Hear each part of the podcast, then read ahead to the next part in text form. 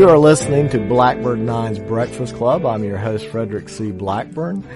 Uh, tonight's episode is entitled uh, Paladin Days, Samurai Knights, and this is episode 90. And if you'd like to come out and join us, you can join us in the chat room at bb9tradingpost.chatango.com. That's bb9tradingpost.chatango.com. And when we look at our history, especially European history, and in the show we always start either with the beginning of the Piscean Age uh, and work forward through the last 2,000 years of Western civilization, or we go back to usually uh, what we call T6, the last great ice age, and work forward from there. It's very fascinating to look at the 10,000 foot wide angle view of the development of warfare and how late a development this really is and taken like again in that uh, wide angle lens of our long, long, glorious history. And I'm being totally truthful with that as I think is a very glorious history. I'm not being sarcastic at all that uh, we survived the last great ice age and went on to create uh, Western civilization in one great year, just one great year, as Copernicus would call it. That a great year is defined by that time it takes to go all the way around the zodiac. And so as we were coming out of the last great ice age, we entered into the Aquarian age. And so here we are at the end of the Piscean age, moving into the Aquarian age, or we're in the Aquarian age. And you know, that we have made so many accomplishments in that period. Uh, from domestication of animals to modern farming techniques so that we could feed populations, uh, that we could weather out any type of natural disaster uh, and survive, uh, to creating uh, our languages, our science, our philosophies, uh, and putting those into practice so that we have become a species that is prepared to leave its planet of origin. I mean, you really look at it that, you know, we're at that you know, jumping off stage to set up space colonies and it's frustrating to see this system, this Zionist system sabotaging that organic development for what I see is a very bad plan, a very bad model, a model that is uh, out of time by about 6,000 years. Uh, I, I still maintain that the model the Zionists are using, it was designed in what we call our T3 copper era period, uh, and it has no place in this time. However, their model is very effective. It's very ruthless. Uh, it's, um, and it has done a lot of damage to what I call the great experiment. But when you look at what they shriek about the most, the people in opposition to their great work, you know, their setting up of their greater Israel and Pax Judaica, is they call those people fascists. And that fascist is supposed to be one of those magic words that up there with anti-Semite and racist is, oh, that's, that's horrible that you would call somebody a fascist ooh that's terrible. But when we look at our history european history and the symbolism of the fascism which is basically the individual sticks that are bound together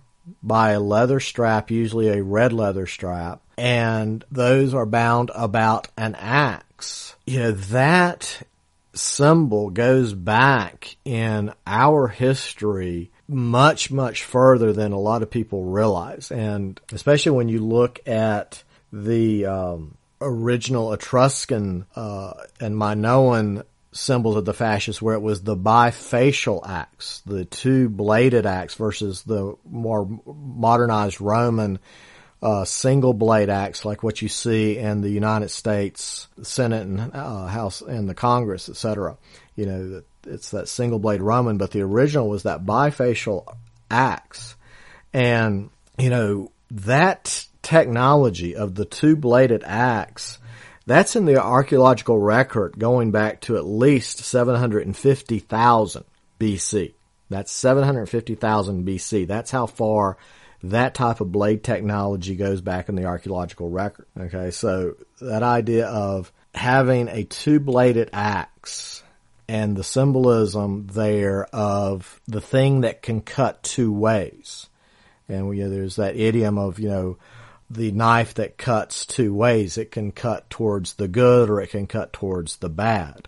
And this is the root of that double meaning of the blood oath, basically, of the fascists, where you know you definitely have this system whereby it's the you know the sticks. One stick is easily broken, but a bundle of sticks all aligned in the same direction, i.e., all working together for the same end goal objectives, cannot be broken, and it's very very strong. And the idea of the blood oath comes in where you swear fidelity to that order. And in exchange, you are protected by that order. But if you ever betray that order, then instead of using the face of the axe that's towards your enemies, the people you are battling with, that you unite it with to begin with, uh, or that unite it together to go against them, whoever them happens to be, uh, you know, that's the one blade is, you know, you cut your enemy with that, but the second blade is to cut that person who betrays the order. And that theme of the double bladed axe runs throughout pretty much every order of. Anytime you see something, the royal order of or the order of, you know, there's going to be a blood oath involved in there somewhere that goes back to that symbol and uh, usually the oath uh, was symbolized by whatever was marked on the leather strap that bound it together. So you would write on the leather, you know, the oath that everybody was bound to, and then bind the sticks around the axe, and you would carry that to say, okay, this is the rule of law here. And everybody's in agreement of that. So, you know, the, to take that symbol of Western civilization and just a good iconic symbol. I mean, that's one of those archetypal symbols. And to turn it into something bad, uh, is just again that Jewish trick of demonizing their enemies and demoralizing their enemies and make them hate themselves, etc. And using these magic words like racism and fascist, etc. to make you not support their targeted enemy. So as we go through, you know, our development, you know, of Western civilization, you think 35,000 years ago, we were, we have found musical instruments. Uh, the oldest known musical instrument was in a German cave and it was a flute made from a griffin vulture's bone. So, you know, you're thinking that many years ago and we had musical instruments. Then, you know, 30,000 years ago, you know, cave paintings you know, that we were developing art and, you know, that idea of record, recording things. And then, you know, 30,000, you know, years, you still had the, uh, first lunar calendars depicted, uh, the Laussel Venus, for example, you know, that, you know, you had these calendar systems developed. So, you know, even that long ago, you still had a sophisticated culture in Western civilization. Now, in our breakfast club model, you know, we go through our nine layers of history and remember, you know, T6 is the last great ice age. Then we say the gold era, which is T5 is 22,000 to 16,000 BC. And we call that, you know, basically that's around the Paleolithic. So you're still using old stone age technologies, but they, you know, those were very sophisticated blade technologies. And then you know, in the silver era, 16,000 to 10,000 BC, then, you know, we move into what we call the Mesolithic or the transition state. And this is where we're moving from that hunter gathering, uh, following the herds and, uh, the weather is getting, uh, to the point where uh, you're getting more and more vegetation, uh, so you don't have to follow the herds. You can stay put and not starve to death. Um, and also your cave dwelling people. Remember, you had two people riding out the last ice age. One on the surface following the herds. Those were your dynamic peoples. And then you had your cave dwellers, and those were your static peoples.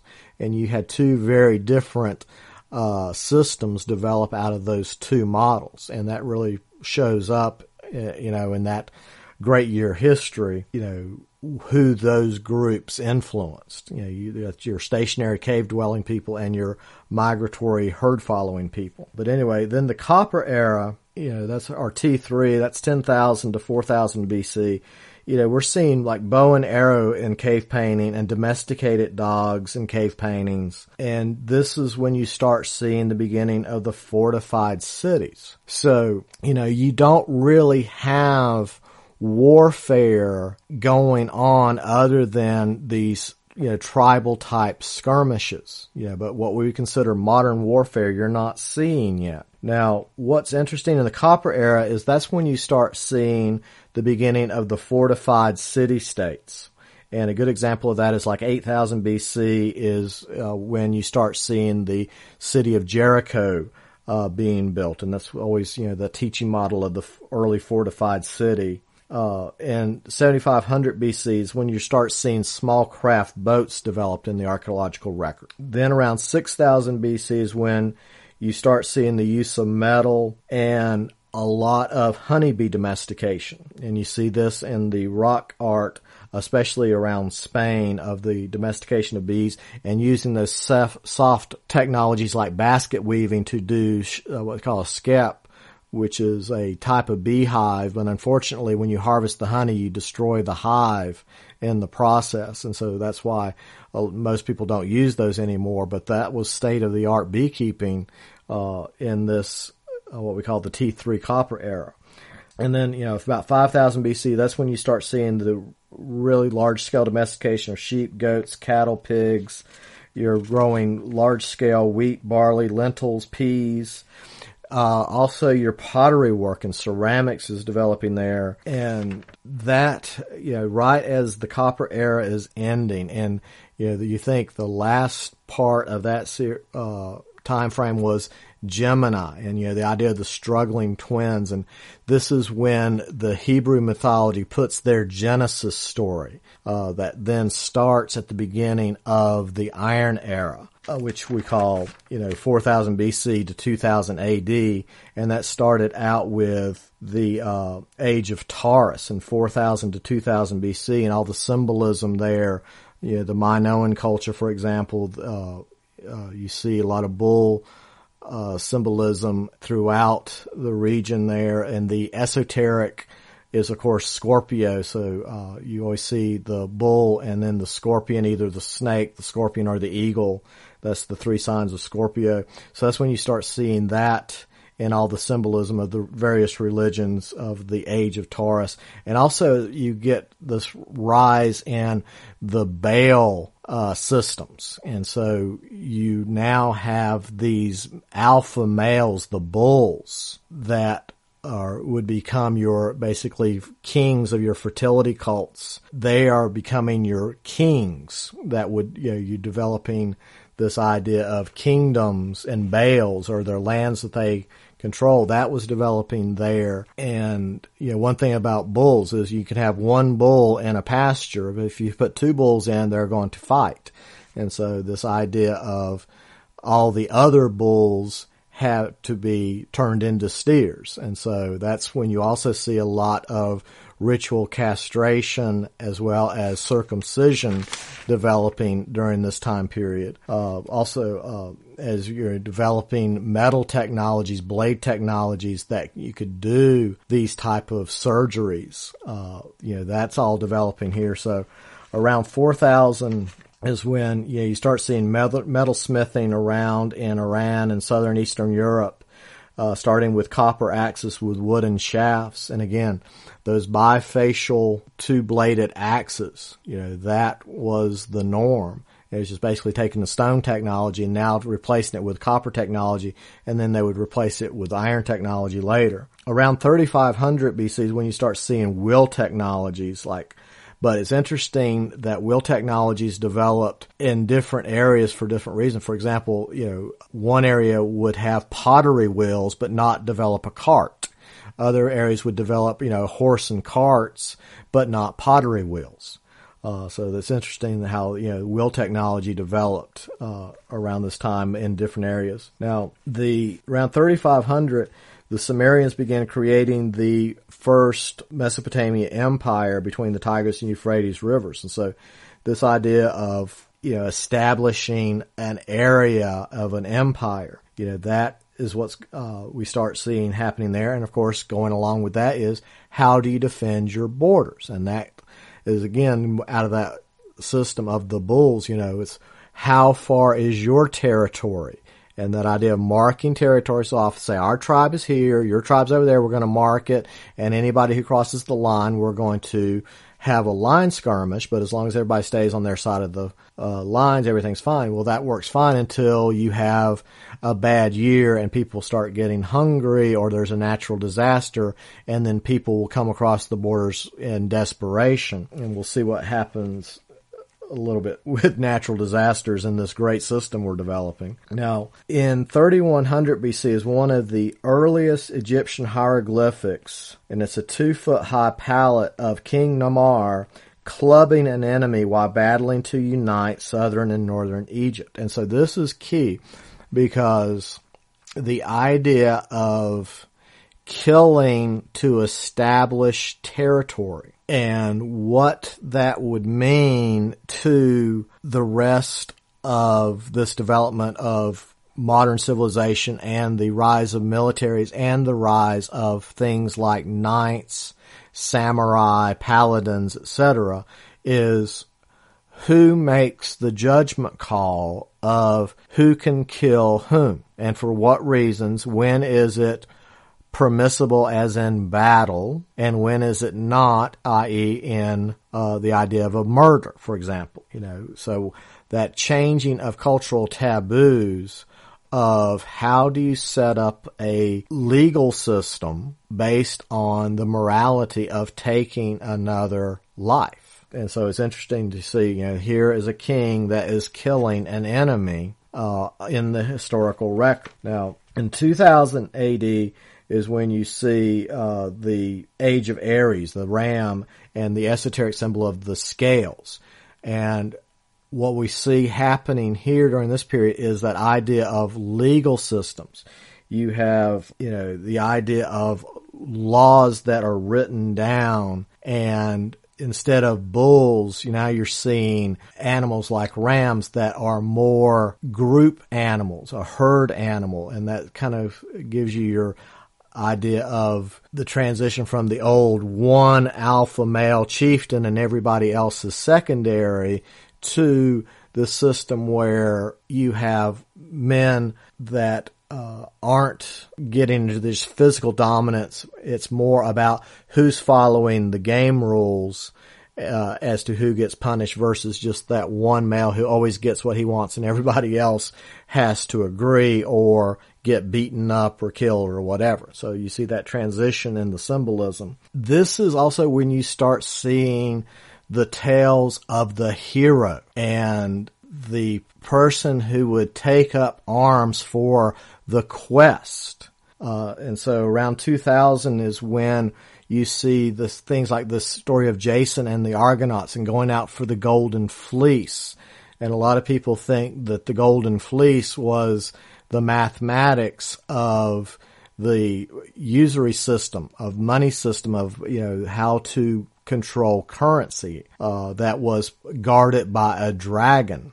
And so that, and it was a matriarchal system uh, again, a fertility cult system that Jason the Argonauts had to steal it from. Uh, and so that idea of the men learning the secrets of those priestesses, you know, that kind of is the other transition here. So instead of seeing those matriarchal high priestesses, you're now seeing the high priests and the women are becoming a secondary citizen uh, in a lot of these cultures, and so and especially like in uh, Hebrew culture, for example, very badly so, where it's just you know women were just damned uh, right out of the f- first books. You know, the story of Eve, for example. And so that was a culture shift. Also, this is when you have the Abraham story of in the Hebrew mythology of Abraham uh, taking the covenant and uh, circumcision introduced to the Hebrews, and so that rite of circumcision coming in.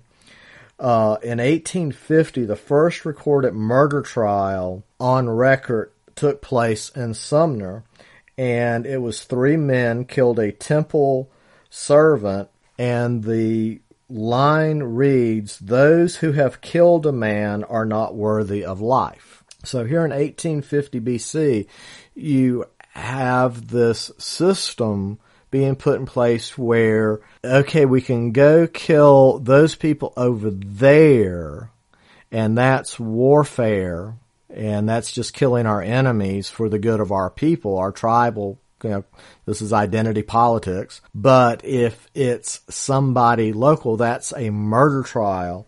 And that, you know, people would scorn that, that, you know, you killed a temple servant. That's was probably considered one of the most horrible things you could possibly do. And it, that it was three ruffians that did this. Uh, I always thought was very telling that, you know, these three, uh, men, killed this temple servant and were then put to death. And this echoes that Libra system of so many of these cultures that it's kind of summed up in the an eye for an eye. Um, you know, so if you know a tooth for a tooth, an eye for an eye type justice systems. So a life for a life. So if you're convicted of murder, then you sacrifice your own life uh, by the new state system.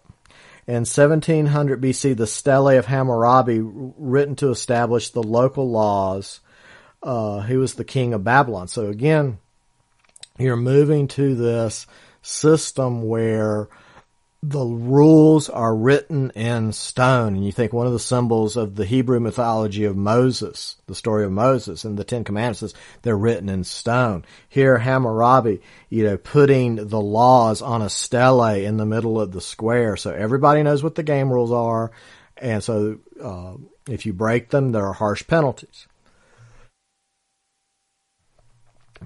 Then all these systems were working really well. And then in 1628, Thera erupted north of Crete in the Mediterranean. This basically reduced the uh, Minoan culture to barbarism and you see lots of people being uh, displaced during this time, lots of skirmishes on borders, lots of uh, having to defend borders. So you see this massive fortification during this time period of the armed people that were protecting the lands that weren't affected or weren't as affected as badly as those right there at ground zero, the Minoan culture. Um, in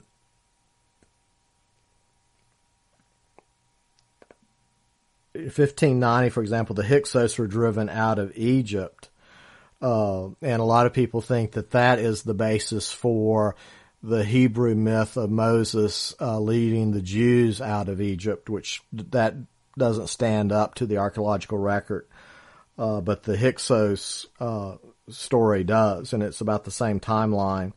Uh, and this is when, you know, again, the Jews claim that they got the law from Moses, the lawgiver, and it was written in the stones, you know, the Decalogue, the Ten Commandments, etc. Um,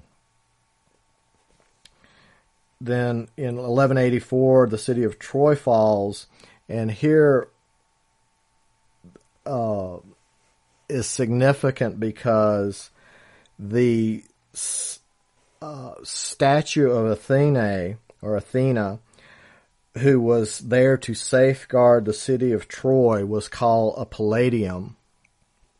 And when that fell, uh, there was a sense of great betrayal that you know they no longer had the protection of Athena there.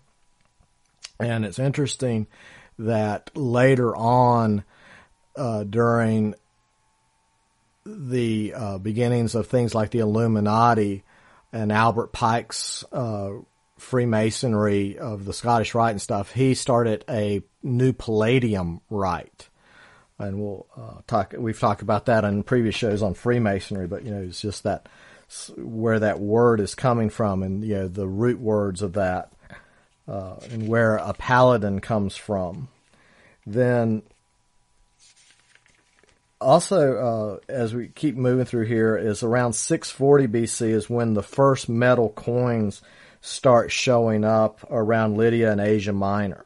So the idea of instead of having credits at the temple uh, that could be wiped out because you irritated the priest or somebody's found you guilty of something, you know, moving to this idea of independent coin currency that you could move around anywhere and exchange those coins, those gold coins or silver coins or copper coins or whatever for things you needed. And so that was the beginning of the uh, independence from those temple systems that was developing this time, but also was developing the foundations of what would become merc- known as mercenaries or a sword for hire is the person who is skilled in various forms of you know uh,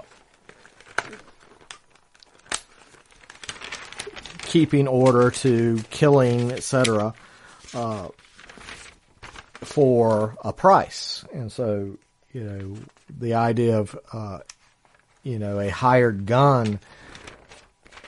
And what does that mean? Is you know, the person that just works for gold or for a cause. And so, you know, this idea of an independent money system, suddenly money becomes power.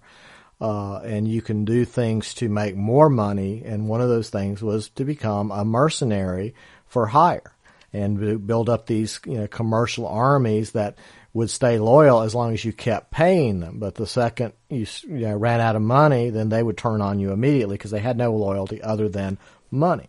Now, in 0 AD, of course, we moved to Pisces and Virgo. And, uh, of course, you know, we talk about 70 AD, the temple falls in Jerusalem to Rome, and that war never ended. That's one of the things you have to learn is the Jews are still fighting that war and we're going to lose that war unless we get our heads into the game because they do want revenge for that and they blame all of us, the sins of the fathers, etc. It's all throughout their um, uh, dogma. But about the same time that the temple was being destroyed and Rome was waging war on these uh, Jews that refused to assimilate and to carry out their uh, culture, if you will, uh, that gets them thrown out everywhere they go. Uh, the revelation of Saint John is supposedly being written. So it was around the same time, uh, the revelation of Saint John, and there's a curious passage in chapter 13, verse 10 of that.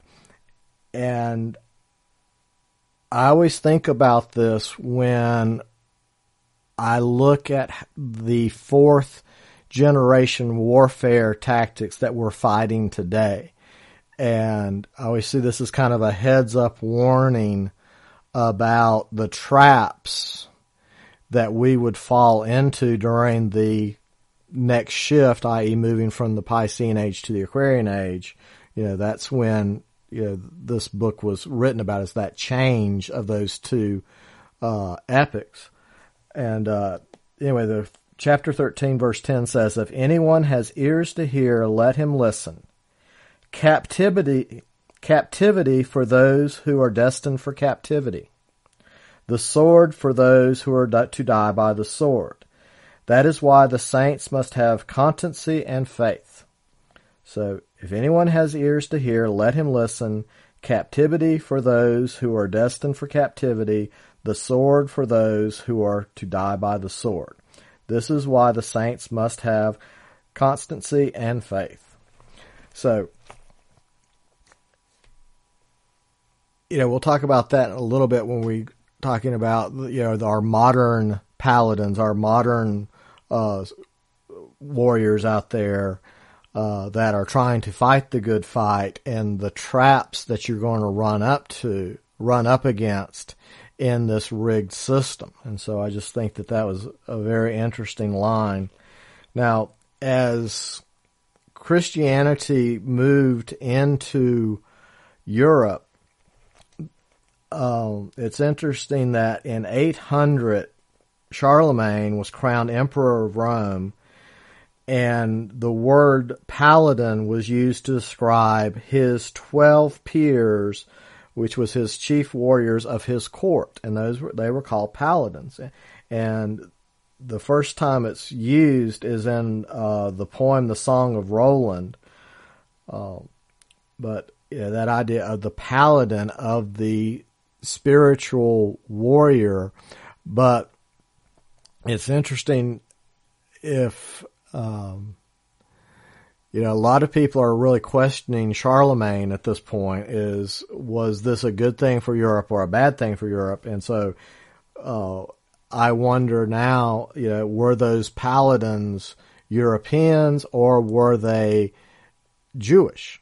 And uh, in much the way as the Knights Templar, so many of those so-called French knights weren't French at all. They were, you know, Jews that were trying to figure out how to get Jerusalem back, and they became the Knights Templars. And so, uh, that's it. You know, so if anybody has done research on those 12 original paladins or the 12 peers and sees anything, uh, please let me know because that's one of the things as I was researching this that, you know, as a kid, I was always taught, you know, Charlemagne with the paladins and that was a great thing. These were the noble knights, uh, of Christendom. And, uh, then you know, I just question that now. So in 905 to 914, this is when you have the first recorded use of the word samurai in Japan.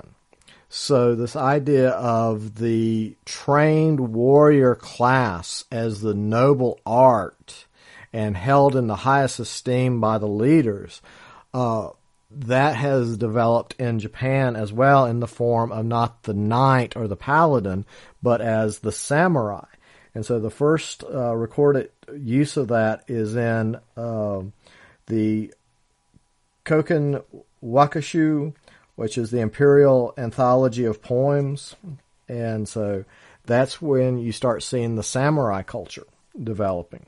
Now, in 1040, the Song of Roland was written, and of course, this is about the Battle of Roncesvalles, and uh, in 778, which was one of those key uh, battles which established Charlemagne's court. Um, and then in 1084, Pope Gregory names the Knights of Robert Guiscard the Knights of Christ. And so now you have a Pope knighting people and the idea of serving by any you know lethal means that leadership. And so uh, the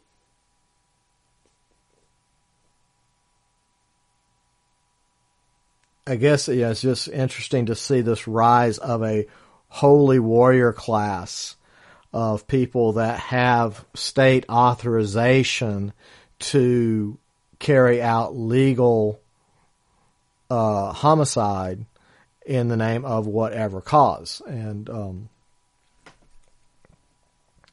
you know, in 1118, Pope Innocent III names the knighthood of God as the Knights Templar. And then, of course, in 1126, we know that they returned from Jerusalem and immediately set up the international banking system for the Priory of Zion and eventually got thrown out of Europe. Uh, but again, that's, you know, who were the Knights Templars really serving? Were they serving the church or were they serving the Priory of Zion? Uh, and that's part of the problem with joining any system where you're doing a blood oath, especially if you don't know who the leadership is. If it's one of those hidden cabal organizations, you know, you have no idea who you're actually reporting to other than the fact that if you betray the order, they're going to kill you. Uh, but as long as you do what you're told and follow directions, then you'll be taken care of. Um, in 1128, the first recorded dubbing of a knight, Geoffrey uh, of Anjou, takes place. And that's very interesting in the symbolism of taking either the king's sword and tapping the knight on the shoulders back and forth, or taking the knight's own sword and tapping him on the shoulders, especially when you realize that so many of the systems, especially the samurai systems, was a skull cult in the sense of you would cut off your enemy's head and bring it back to your leadership, whoever that leadership was, be it the emperor, be it the king, whatever, to prove that the enemy had indeed been killed. And a lot of times that head would be put on a spike as a trophy and a warning uh, to any other enemies of the empire, the kingdom, etc. And so the idea of letting somebody come that close to cutting off your head uh, as a show of faith and trust uh, that's a very significant ritual because, like I said, you know, so many of these systems with a warrior military class, you know, it was about literally counting skulls and you got paid for the type of skulls that you uh, retrieved. And that's a very interesting part of the samurai culture. Uh, but that also was in a lot of the systems in the Middle East and in Europe, where you know you had to show proof that the person was killed, and you did that not by hauling the entire body back, but by bringing the head. Also to ensure that there wasn't a fake death.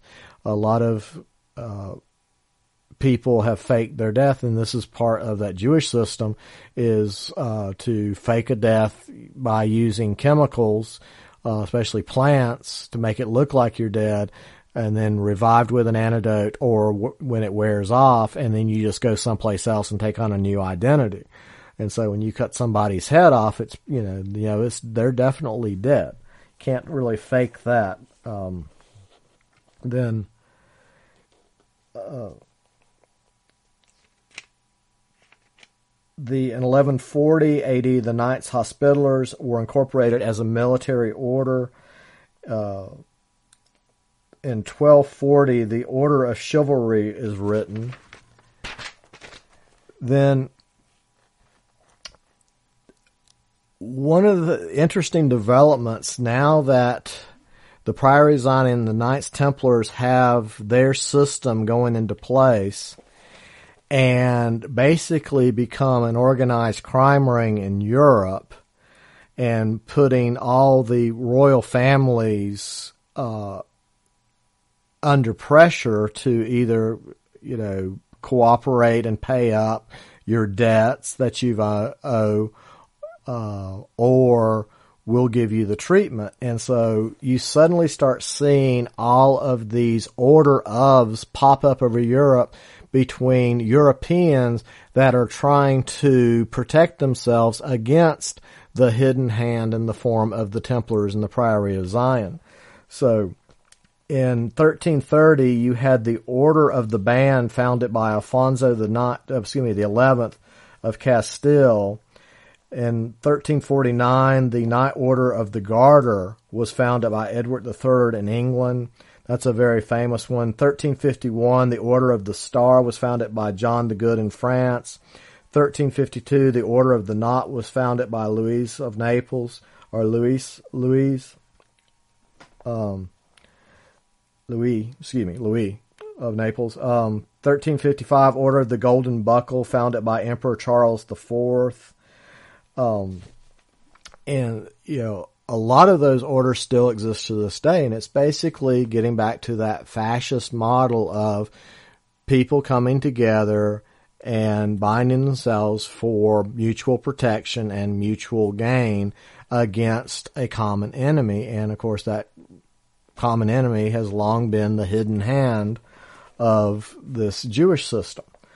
Uh, now, in literature, the idea of the knight starts to appear. In 1375, the story Sir Gawain and the Green Knight appears in Europe. Uh, then uh, another organization, 1430, the Order of the Golden Fleece was founded by Philip the Good of Burgundy. Now, couple of developments. Um, uh, for example, in 1431, just as a reference point, that's when Joan of Arc was burnt at the stake. In, 1456, the Gutenberg Bible was published via movable type printing press.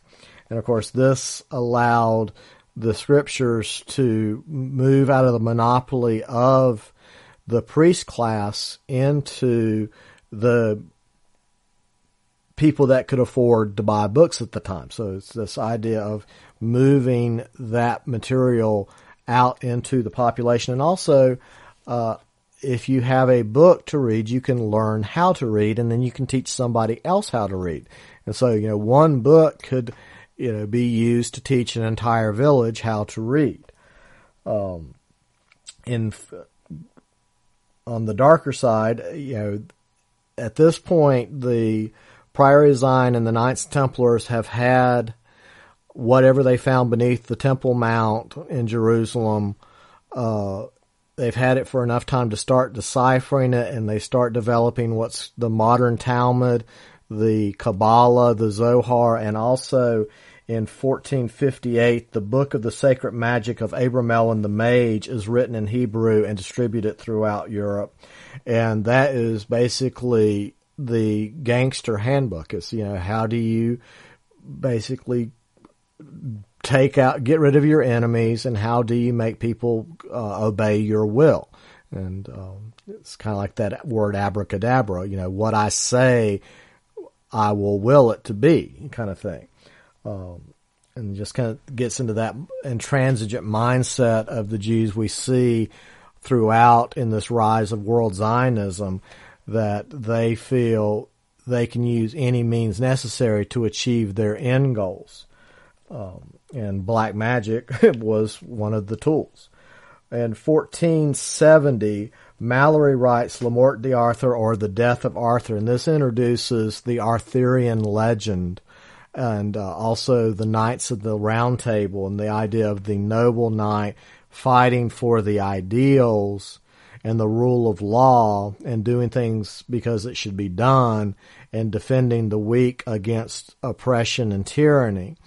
And, uh, you know, and again, this was one of those things that the cultural Marxists have basically destroyed with feminism that, you know, Arthur and the Knights of the Round Table and Camelot, the whole thing was bad because it destroyed the matriarchal cultures of Great Britain, etc., and uh, just really have turned Arthurian legend on its head, um, and that you know. Um, that's just very different now than when I was a child learning about King Arthur and the Knights of the Round Table and that whole story of uh, the death of Arthur. Um, then in 1485, Caxton prints the death of Arthur, and it just, of course, becomes a sensation all throughout Europe. In 1540, the Society of Jesus is formed, and the male members called themselves Jesuits. And so this is one of those other orders within Christianity of the Jesuits that became um, quite a power system unto itself that we're seeing even today. Um, in 1592, the word paladin is used in English for the first time in a work called Delilah by Samuel da- Daniel. And so this introduces the word paladin to the English language. Uh, of course, then uh, in 1717, the Grand Freemason Lodge of England is established. And like I was saying earlier, in 13, I mean, 1737, the Order of Palladium is founded in Paris, and later on, Albert Pike and all of his crew would use that system uh, with their Scottish Rite system and uh, to basically carry out this great work, as they call it. Now, when we look at uh,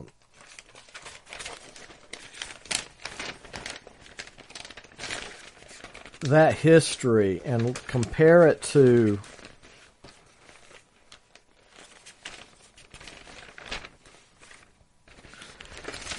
the development of warfare. And so William S. Lind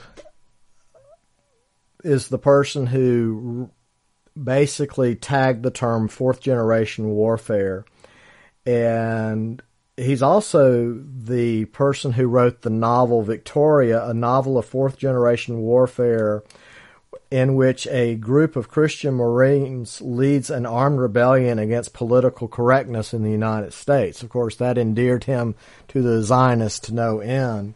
Uh, I have not read it, but it seems like it'd be a very good uh, book to read because he's a very brilliant uh, game theorist and military strategist, and his work on fourth generation warfare is pretty much the standard. But he basically breaks down first generation warfare as ancient and post classical battles fought with massed manpower using line and column tactics by uniformed soldiers governed by the state. So that's what he calls first generation.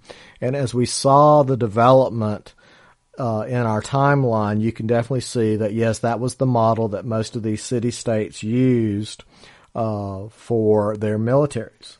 And then second generation warfare was uh, early modern tactics used after the development of the rifled musket and breech loading weapons and continuing through the development of machine gun and indirect fire weapons like you know mortars and cans where you're calculating a trajectory rather than line of sight. So you're using actual physics to hit a target rather than line of sight technologies.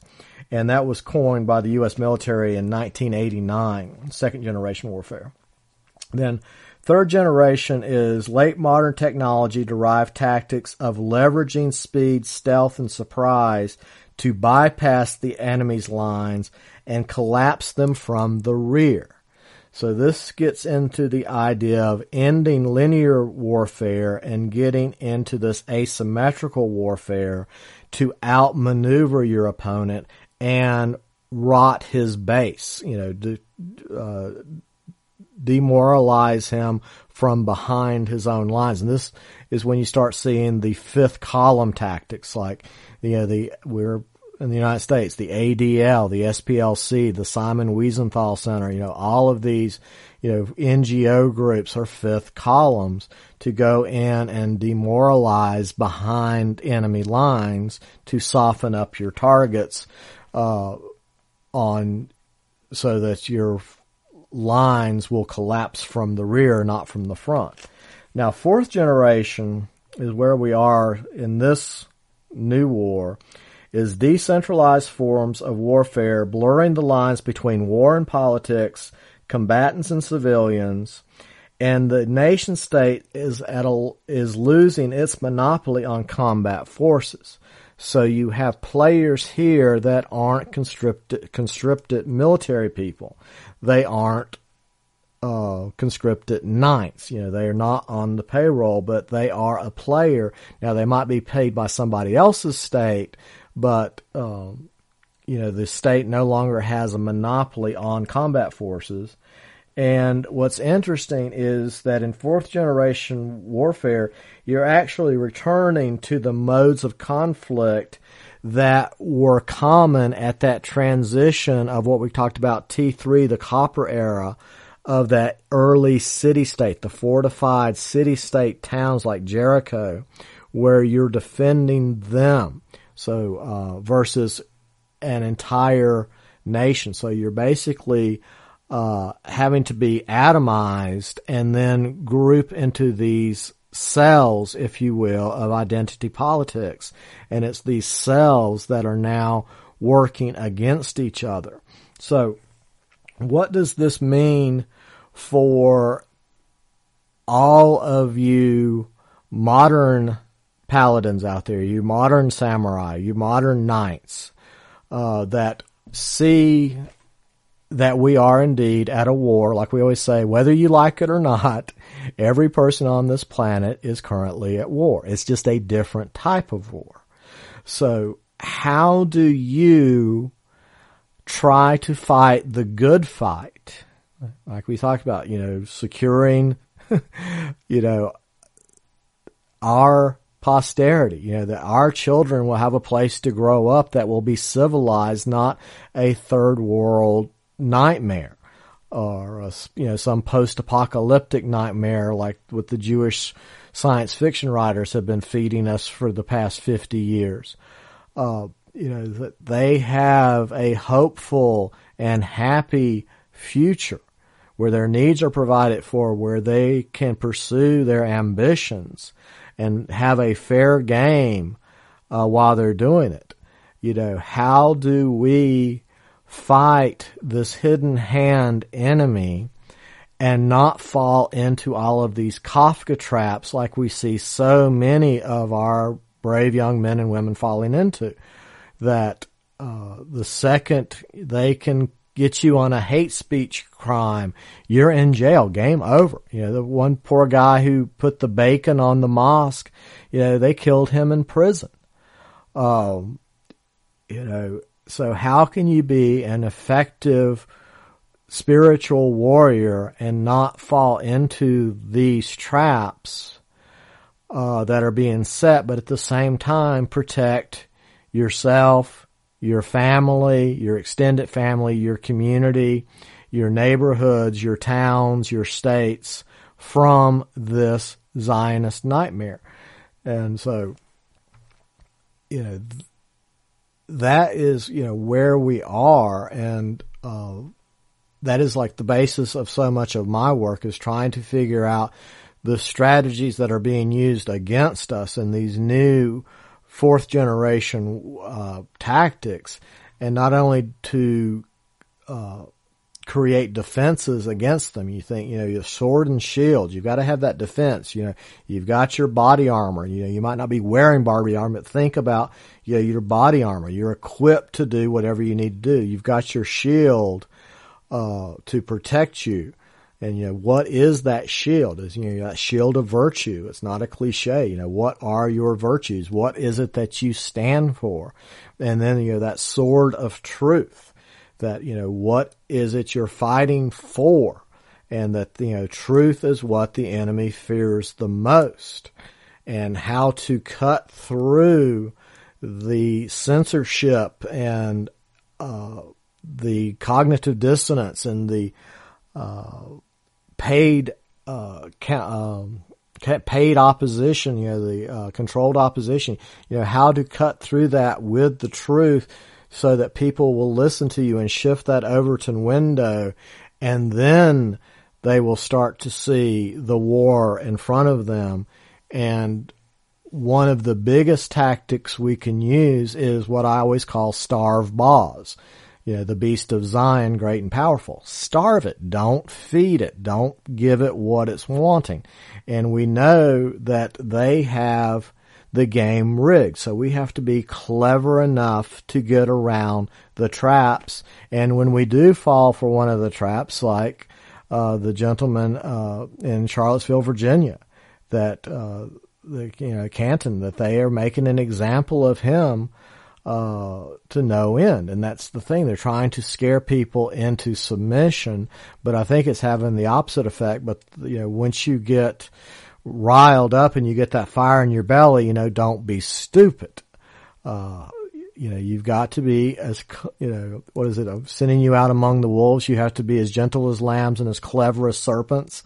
You know, whether you believe that or not, you know, that or from if whether you believe the source of that or not is another story. But that is such a clever strategy, especially on top of the warning that you know, you read in St. John about, you know, the sword for those who are to die by the sword. If you go out with, you know, playing Rambo, they're going to gun you down and use it against us. This would be another white supremacist Nazi trying to terrorize those poor, eternal, innocent victims.